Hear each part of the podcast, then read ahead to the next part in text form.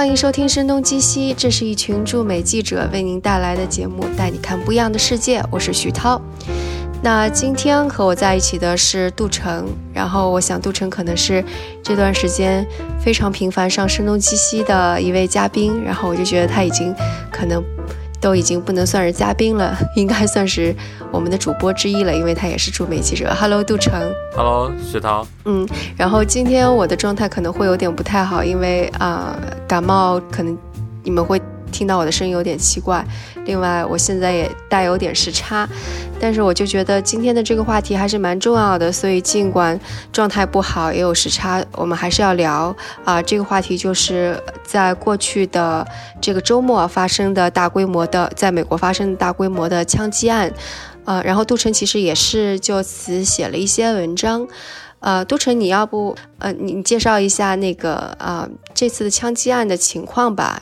呃，最近其实在美国是呃，就是在刚刚过去这个周末吧，呃，八月的三号和四号这两天，其实发生了，呃，其实是发生了很很多起，应该是一共一共五起这个大规模枪击案啊，五起吗？你是说包括上周的那个不是不是，这只是上周末两天的，对。然后，但是可能这其中比较知名的，然后说难听一点，可能就是，呃，伤亡比较严重的，应该是两起，一个是在德州的 El Paso，这是一个，呃，这个应该是德州新墨西哥州还有墨西哥交界的一个当地的最大的城市，一个是在 El Paso，还有一个是在俄亥俄州的 Dayton，呃，两起这个大规模枪击事件。第一起，现在我看到 El Paso 的这个伤亡的这个数字，应该是已经有更新了。呃，好像是有一开始是说有二十人死亡，二十六人受伤，然后现在应该是有两人不治，所以这个死亡人数增加到了二十二人，总总共的伤亡人数还是四十六人。然后在 Dayton 发生的这一起呢，这个应该是在周日的凌晨，然后现在是十人死亡，二十七人受伤。啊，死亡人数也是增加了。是的，就是我觉得蛮值得注意到的是，在后面说的这一期吧，就是在俄亥俄州的 Dayton 发生的这一期，它是在一个呃当地的一个娱乐休闲的一个区域，就相当于类似于酒吧街啊，呃餐馆街的那种感觉吧。然后这个枪手开枪，一共也就发生了二十来秒的时间。然后就造成了十人死亡和二十七人受伤，所以这个，呃，杀伤力，还有还有这个灾难发生的这个速度是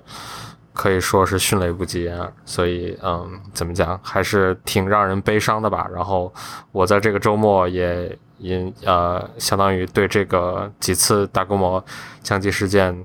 做了一个反应，所以我写了一篇文章。哎，另外两起是你你说，另外其实还有三起，其中有一起是在芝加哥，一起在布鲁克林，还有一起呢。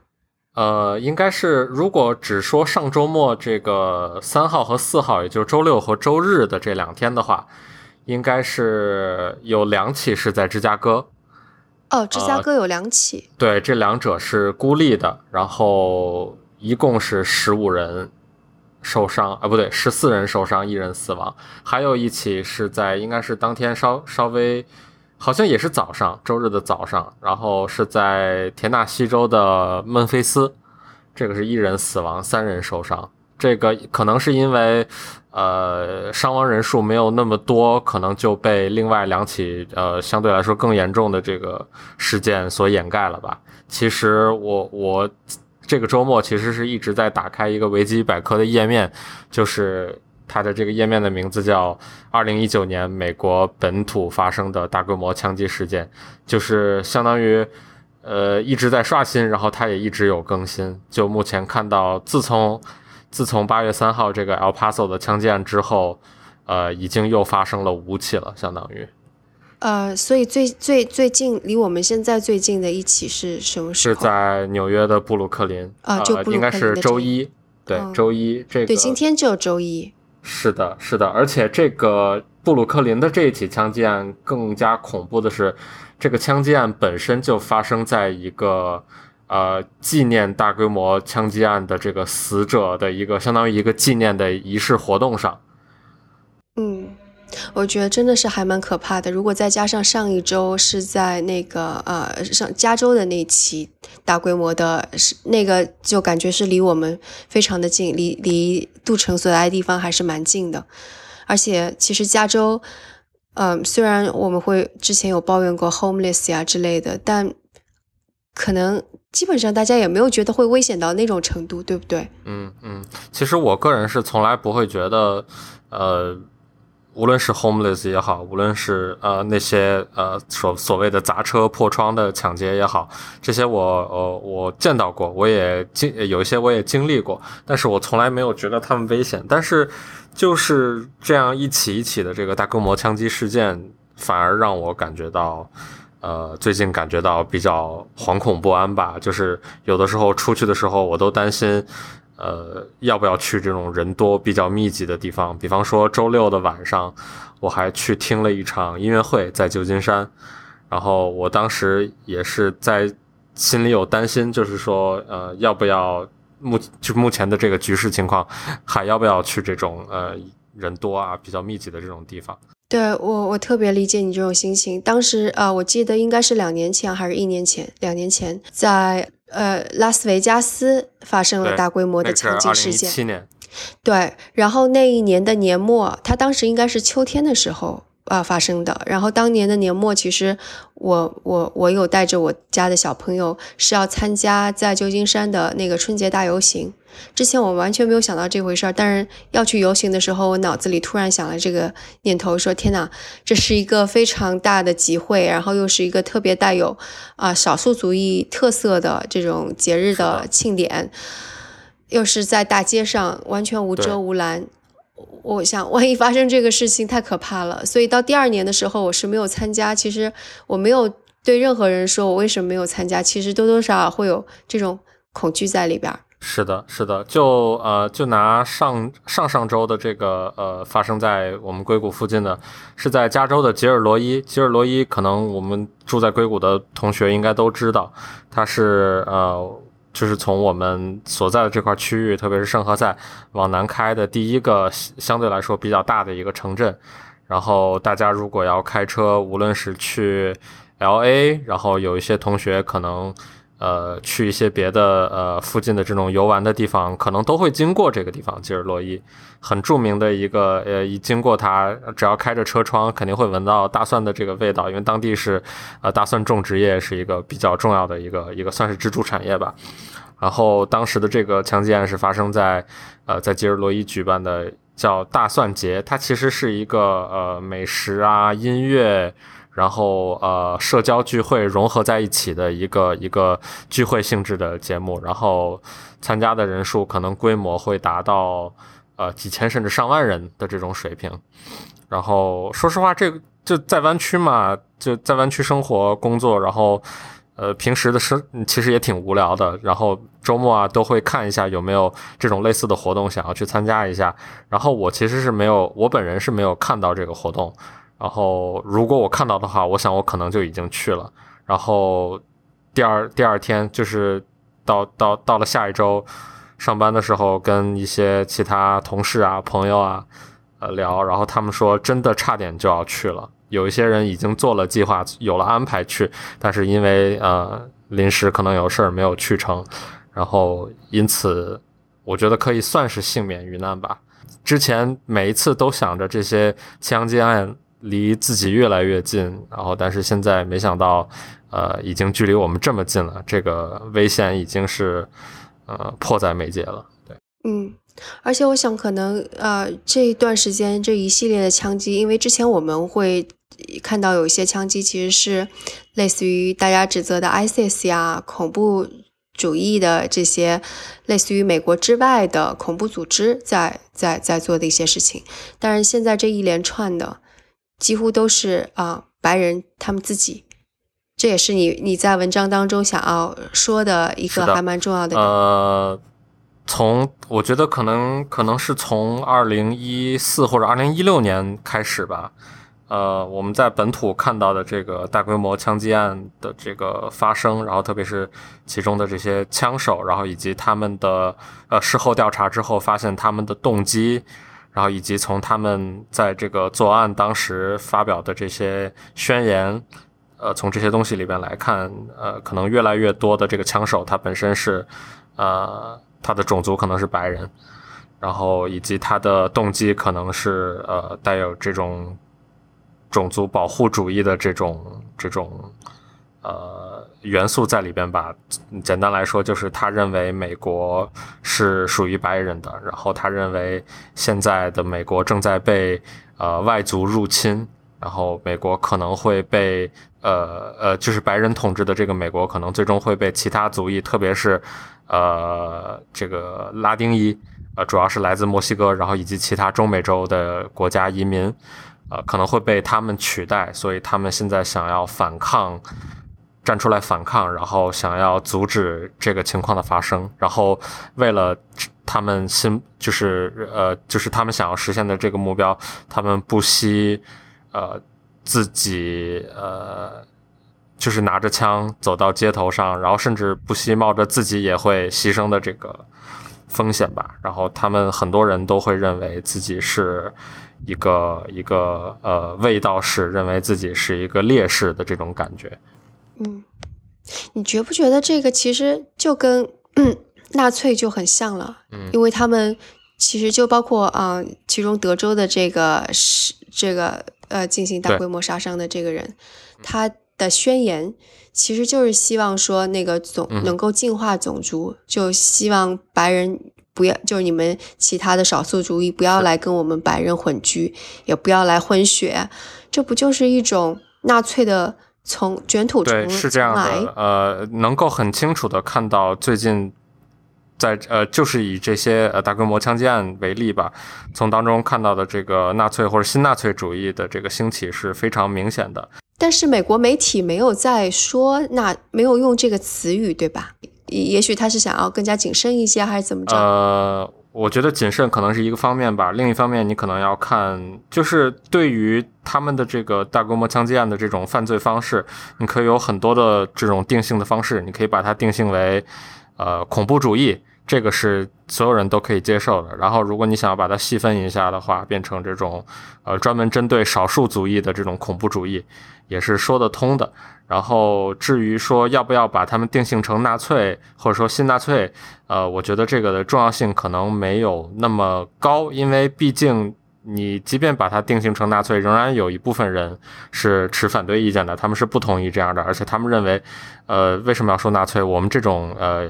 我们我们的这样的一种意识形态，可能在他们来看就是就是正确的，就是自洽的。我觉得呃有这么几个案例可以拎出来说吧，就拿这个呃 Gilroy 吉尔罗伊发生的这个枪击案来说吧。当时枪手被击毙之后，然后他的这个身份被放媒体放出来，呃呃被这个警方放出来，然后媒体很快的就查到了这个人的社交网络的资料，然后看到他其实是呃在枪击案之前。呃，应该是几天还是几个月，我忘了。他曾经发过一条 Instagram 的照片，然后上面是在推荐一本书，然后这本书里边的内容，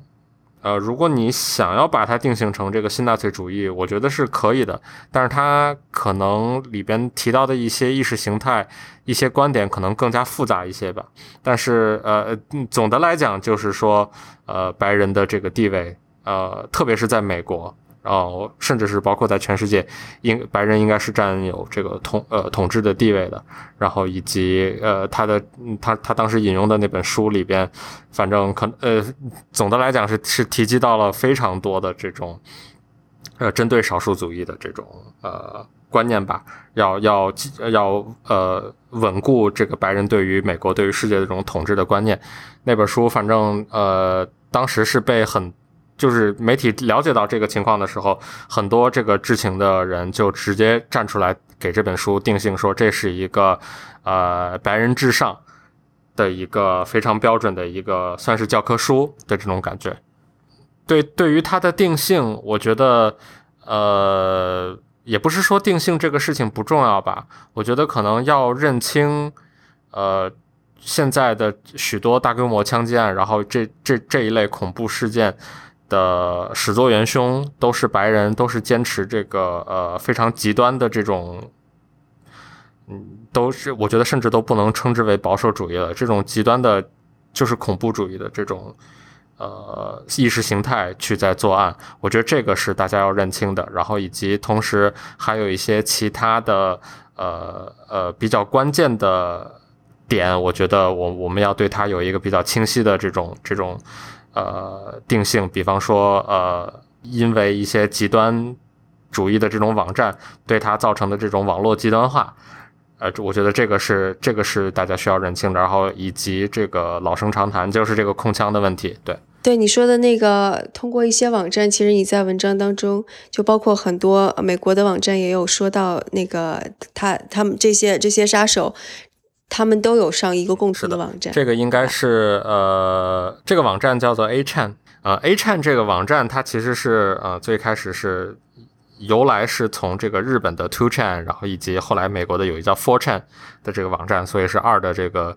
呃一次方、二次方、三次方的这种这样这么样的一个变形。对 A Chan 这个网站呢，它是一个呃叫 Image Board 一个图形图片留言板，对。然后总体上来讲是一个呃，大家可以在上面畅所欲言的一个一个算是论坛性质的网站吧。然后上面会有不同的板块，有点像 Reddit，也有也有点像贴吧。然后 A Chain 它的主要的内容是呃以至少在创立的时候吧，它的主要内容是以游戏、动漫、动画就 A C G 相关的这些话题为主。然后但是在呃后来。我忘了是哪年了，这我回头可以查一下。反正它出现了一个叫斜杠 POL 的的板块，呃，这个 POL 通常来讲，人们认为是呃简是这个政治，就是 politics 的简称，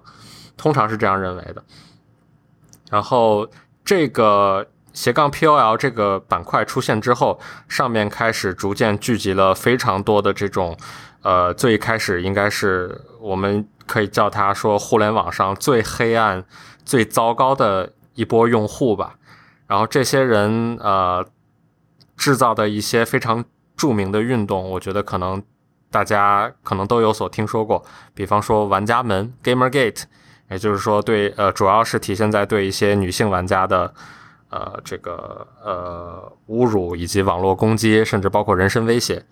然后以及后来的水表门，就是游戏玩家在直播的时候，那个有人会打电话报警，然后让警察上门之类的。然后这个网站，它呃，特别是这个板块吧，斜杠 POL 这个板块，它最后发展的越来越极端化。呃，大概是呃，在第一起案件，应该是在就是今年三月份的那个新西兰的基督城。当时是对呃当地的一座清真寺的这个呃屠杀，在当时这个枪手他是在呃开枪之前，他开启了一个 Facebook 直播，然后把这个直播的链接发到了 HN 的斜杠 POL 的这个板块上面，然后这个应该是呃目前我们所了解到的第一次这个。HN 成为一个大规模枪击案的一个算是内容的载体吧，或者是这个枪手，呃，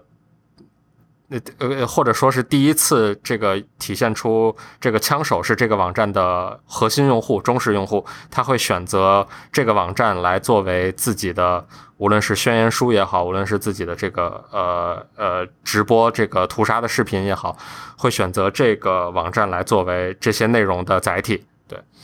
然后之后在呃，这些都是在今年发生的嘛。然后今年我记得是四月还是五五月的时候，应该是五月的时候，在加州 San Diego 附近的一个叫 Poway 的一个城市，在当地的一个呃犹太教堂，那天应该正好是犹太安息日，这是非常重要的一个节日，呃。当时也是有一名枪手跑进这个犹太教堂开枪，然后当时也是死伤非常多的人。然后当时那个枪手是把自己的，我记得应该是把他的宣言书发在了呃呃这个 A Chan 这个网站上。然后对，然后在在刚刚上周末 El Paso 的这个枪击案发生之前。大概是当地时间十点十五分左右吧。然后这个枪手他把自己的宣言书也是发在了 HN 上边。然后从这个宣言书里里边能够非常清楚的看到，他提到了呃他的这次攻击是呃被。之前刚才提到的那两次攻击所鼓舞，他受到了这两次攻击的鼓舞，他认为自己也应该站出来，然后扮演一个一个角色，然后完成自己的任务吧。所以他做了这样这样的一个事儿。在 El Paso 这个枪击案发生之后，然后开始有人关注到说，这三起枪击案都跟 A Chain 有着呃不可分割的联系。然后，于是媒体啊，然后其他的普通的网友啊，就蜂拥而至吧，上到这个网站上，然后发现了一些呃更为可怕的东西。对，那更为可怕的东西是什么？比方说，就即便在这个呃枪击案已经发生之后，仍然有这个网站上，特别是那个斜杠 POL 板块的呃用户，在呃为这次攻击叫好。然后他们在不断的转发，呃，重新发布这个，呃，已经被在当时已经被网站管理员删掉的这个，呃，枪手的宣言书，然后以及很多呃用户在上面说说，呃，作案的这是我们的人，他当时说的是 our guy，这是我们的人。嗯，其实这样整个过程你就会觉得他们其实跟 ISIS 也是没有差别的，因为 ISIS 它能够组织起来，也是通过网络。啊，然后去散布这些是的仇恨也好，信条也好，然后也是要去向，就只是他们选择的那个目标是不一样的，但其实他们本质是一样的。尽管他们好像觉得自己跟对方多么的不一样，肤色不一样，人种不一样，他们所骄傲的东西不一样，但本质其实是一样。嗯，ISIS，说实话，提到 ISIS 这这个名词，我已经感觉到稍许有点陌生了，因为这个。呃，虽然是一个一个一个比较新的这个一个呃，算是一个活跃在全世界的这个极端伊斯兰的这个恐怖组织吧，然后，但是它呃，这个组织在最近几年已经被这个呃，怎么讲，在在实体上或者说在军事上已经被以以美国为首的这个多国的这个联合部队打击的，算是体无完肤，然后在网络上。现在我们也呃，就是在网络上这些呃社交网络公司或者互联网公司对于 ISIS 的这个呃他们的这个宣传打击，呃也是非常呃凶猛的，而且这个已经持续了非常久的。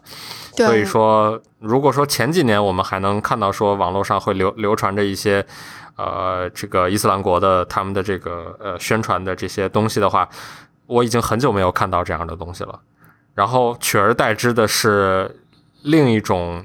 呃呃肤色、宗教，呃完全不同的，但是行为和动机，呃出奇的一致的一种新的恐怖主义。所以这个根本就跟他们相信什么宗教、他们是什么肤色没有关系。而是跟他们觉得啊，用什么样的方式能够解决问题，以及他们怎么去看待非我族类的人，我觉得这个可能他们是态度是一样的。所以可能我觉得大家还会有一个问题，因为大规模枪击了之后，大家关于要不要禁枪，其实又有了一轮争论。像啊，想要禁枪的人就说，你看都已经有这么多。大规模的杀伤了，呃，大规模的这种呃那个扫射用的都是来福枪，那叫什么 AK 四七什么的，所以如果不如果禁止了的话，根本就不会有这些出出现。然后说不应该禁枪的人就说，现在如果再去禁枪的话，只会让好人手里没有枪，坏人依然是可以从黑市里边得到枪的。所以我看到的是有有有很多这样的争论，那你觉得呢？一一一提到“枪”这个字，我我的脑子里就立刻展开了一个非常大的一个，呃，层级非常复杂的一种一种一一个一个舆论的一个生态吧。在这方面，其实有非常多可以说的。比方说，呃，就拿你刚才提到的这个在 El Paso 作案的这个枪手，他所用的枪，他所用的这个枪呢，不是标准的这个 AK 四十七。AK 四十七其实是一把军用武器，它是连发的，它是自动武器。对，然后这个枪手用的其实是 WASR 十它是一个 AK-47 的民用版，它是一个半自动的步枪，也就是说，呃，扣一次扳机只可以发射一发子弹的这个步枪。然后，呃，在美国，我我记得应该是大部分的这个州里吧，应该是都呃已经对这个自动武器、民用的自动武器已经是封锁的一种状态。比较难买到这个全自动的这种武器，大部分的呃枪，即便看起来很大很长，呃看起来杀伤力很强，它都是这个单发武器，就是说半自动武器。然后，但是从这个呃最近发生的最近几年发生的这些呃大规模枪击案来看吧，就是好像似乎对于这个。全自动武器的这个管制并没有起到什么样的效果，因为如如果枪手想的话，他们用什么样的武器，呃，前提是枪啊，只要是枪，哪怕是半自动的，他们仍然可以在短时间内造成非常大的这种呃伤亡。对，然后这个是一个方面，然后另外一个方面是关于禁枪的讨论。其实，在美国生活这么多年，我已经多多少少接受了。呃，禁枪是不可能的，这么样的一个，呃，挺挺让人感觉到悲观的现实吧。因为美国的宪法有这个第二修正案的这个规定，就是说，呃，简单来说，就是人们必须要有枪来保护自己，然后在适当在在在可能的情况发生的时候，去抵御邪恶的政府之类的这种东西。所以说，人民持有枪支的这个权利是。呃，一直来讲是被宪法所保护的，这个想要改变其实非常难。呃，但是说我们在当前的这个这个舆论环境下，我们关于枪的这个管控，我们讨论的是什么？讨论的其实是一种合理的枪支管制法律。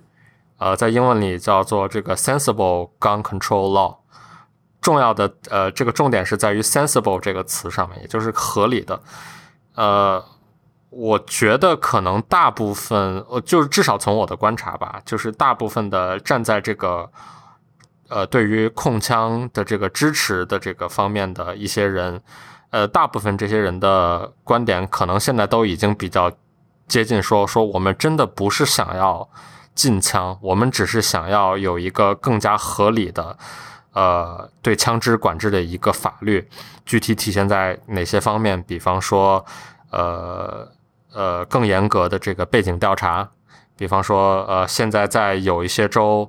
呃，可能这个你在买枪的时候，呃，背景调查可能当场就可以做完，啊，这个这个呃，枪店的老板可能当场就可以把这个枪卖给你。然后在有一些更加严格的州，这中间可能要有一个有一个时间的阶段去允许这个，呃，我记得我忘了是 FBI 还是还是 ATF，就是美国那个呃枪支烟草管理局。去去呃，对你做一个足够详细的背景调查，然后过了这个时间之后，你才能买到枪。然后现在很多人想要的是说更加严格的背景调查，比方说这个人他的过去的要考虑他的犯罪记录，然后要对他的这个呃购枪的目的进行更加严格的这个审核，然后特别是包括这个人会不会存在呃呃曾经体现过这个。呃，无论是在网络上还是在现实中，呃，表达出过这种极端化的这种倾向，我觉得这些都是呃，这个一更严格的背景调查，呃，可以涉及到的。然后另外一个方面可能是呃，补上一些买枪的漏洞，比方说在美国有大大小小，每年可能有几十、几十甚至上百个这个 gun show，就是这个枪支的这个贸易展览，然后。在呃一些呃在一些州，然后一部分的这种枪支的贸易展览上面是可以现场直接买到枪的，无论是你现场可以拿走，还是说你现场交钱，然后事后这个呃经销商把这个枪送到你家附近的这个呃枪支交易的这个呃叫 FFL 吧，这个也也通常是枪店。无论是通过怎么样的方式，任何人都可以在这样的类似的枪支的展览上很容易的买到枪。这个被称为是枪呃美国现在枪支管这个法律相关相关的枪支法律上面一个最严重的漏洞。然后现在很多人坚持的这个合理的控枪法律啊，其中就包括把这样的漏洞补上。其实。在我看来，这样这就是这些主张，我觉得都都是合理的。然后我也想不想不出来为什么，呃呃，在这个社会上，特别是在这个美国的这个高层政治圈子当中，有很大一部分不愿意呃这样的结果。对对，包括这次枪击案出来之后，特朗普在 Twitter 上面 也说，应该让整个美国的各个呃州都去推行 Red Flag Law。你有看到这个吗？哦，这个这个我我还没看。对，那个 red flag 就是那个红色的旗子的意思，意思就是说，呃呃，无论是执法机构，就比方说像警察这样，还是家庭成员或者利益相关方，如果觉得某个人某某个持枪的个人看起来是有危险的，那你可以向法庭。呃，提出申请，要求没收他的枪支，然后这个意思就是，就相当于是把其他的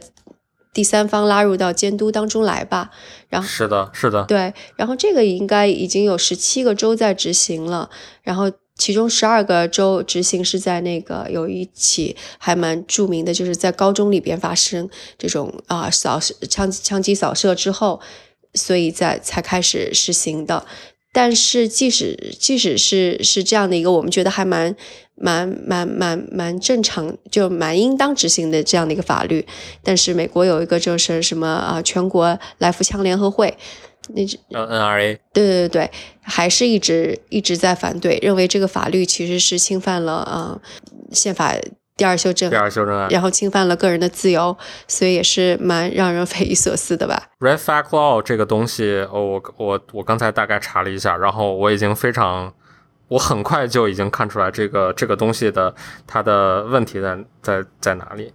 呃，Red Flag Law 这个东西，嗯，总的来讲，它的存在是有意义的，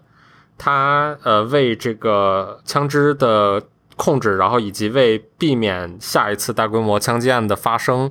呃，开启了一种，开启了一个一个新的可能性吧，一种新的渠道，就是说它允许这个这个公民举报的这种方式。但是，呃，如果你仔细了解一下它这个这个 Red Flag Law 里边的这个机制的话，你就能非常清楚的感觉到，它其实是把呃立法监管的这个这个这个呃。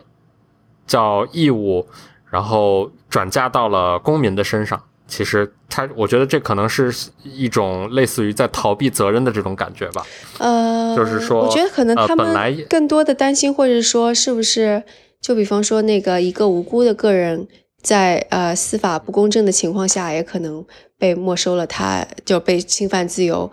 呃，被剥夺了持枪的去持枪反抗的自由。嗯。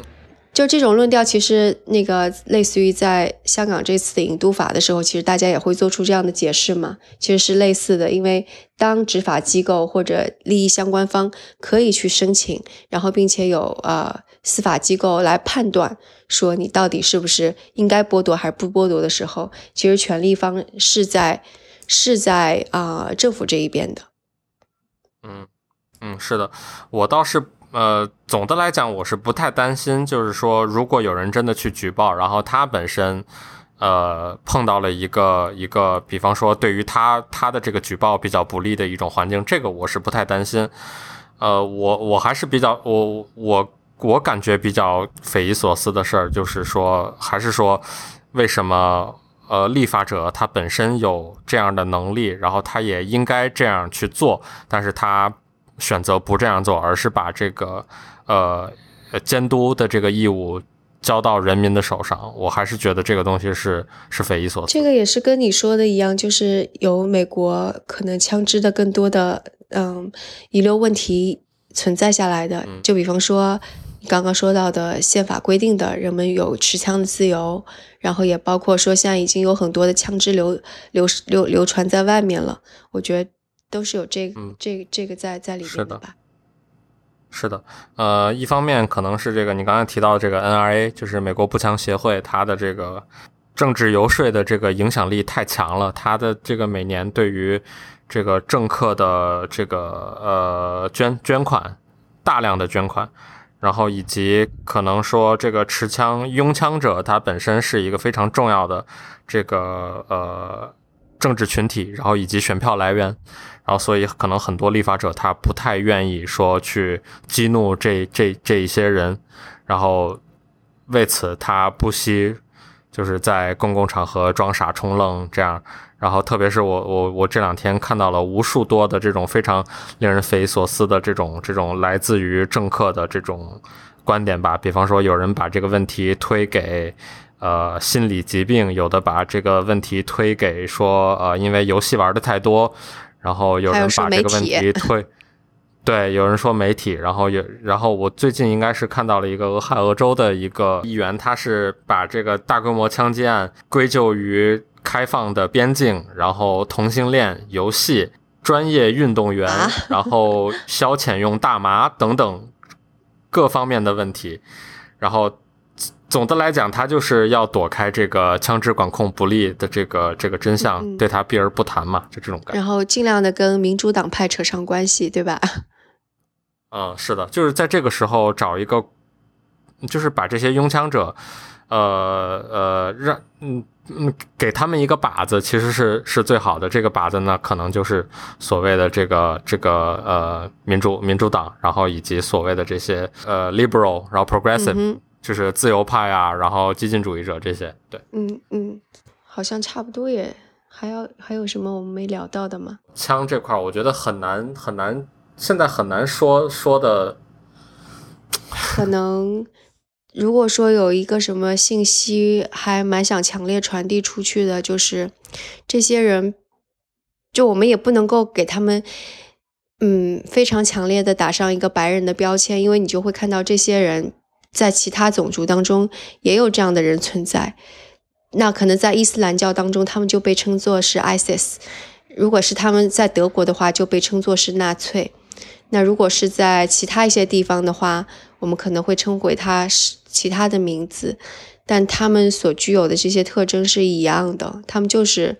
去仇恨的，就就是去非常把很多事情去极端化，认为只有排斥其他种族才能够达到他们心目当中这种世界，所以我就觉得，就我觉得这一点这个 message 还是蛮重要的。其实，呃，我为什么当时写这个文章，为什么想要从这个 A 站？的角度去写，因为就是我当时觉得这个，嗯，种族的这个这个这个话题是，我我我真的不知道该怎么说，就是说，任任任何任何人都有可能，任何人都有可能被极端化，然后这个这个呃不限你的你的民族，你的呃信仰。然后你的年龄和性别，任何人都有可能极端化。如果说枪的这个问题，我觉得这已经是老生常谈了。目前讨论这个话题，我觉得呃用处是非常小的。然后，所以我觉得那可能说盯准了这个，无论是让无论是什么样的人，这些人他是通过什么样的一个渠道去极端化的？从 ISIS，然后到今天的这个呃 A Chan，，我们会发现。呃，越来越多的人，呃，在在目前的这这呃，就是最近的这几年内，它的极端化是在网络上形成。对，所以我都觉得，就是现在，如果我们看到在某些运动当中有那种用非暴力的方式去去去说出自己主张的那些人，其实真的是特别特别勇敢，而且是特别宝贵的一群人。没错，是的，唉。现在的这个社会已经已经这么分裂了，真的是太不容易了。就是那些心智不够呃强大的人，他们就会选择用最小对于自己来说最小成本，然后对于自己的对手最大杀伤力的这个方式去去表达自己的观点、意见，甚至是仇恨。然后呃，枪就是他们选择的工具。而且我甚至觉得，在未来。像经全球的经济都开始缓慢，我觉得抱有不满的人会越来越多。那如果抱有这种态度的人越来越多的话，那是一种很可怕的事情。大家好自为之吧。只能说，每个人，我觉得，对我觉得每个人都要保护好 自己，保护好自己身边的人。用我觉得要尽最大的可能去影响自己身边的人，让他们明白，呃，仇恨不是解决问题的办法，包容和理解才是。暴力也不是，然后把把把自己跟他者划分的清清楚楚也不是，就不要老是说。呃，非我族类，其心必诛。就这种的话，其实蛮危险的。嗯，OK，好，那我们今天的节目就到这里，然后也请大家原谅我今天非常哑的声音和不是太好的状态。那接下来啊，也许杜成也会给我们带来更多的东西吧，在声东击西里。是的，啊，对，啊，哦，对，我其实刚才其实刚才特别想补补充一句，就是说事发的太突然了吧，然后以及我我我觉得我可能直到今天，直到现在，我的这个，呃，当当当当看到这些东西的时候，我的脑子里都是一团懵的，总感觉我有特别特别特别多的话想要说，特别特别多的人想要去想要去抨击，然后但是最后我感觉。一切只能化为无言的这种，你采用了一种更加温和的方式来表达自己的观点。对，我现在整个人处于一种就是 mentally shock 的状态。嗯，可能这就是为什么说群体事件之后，其实很多人都需要嗯心理的创伤治疗。没错，没错。OK，好的，那好，那我们今天节目就到这里啊，然后希望下次我们能够谈一点轻松一点的。我希望也是。好吧，好，那今天节目就到这里，拜拜，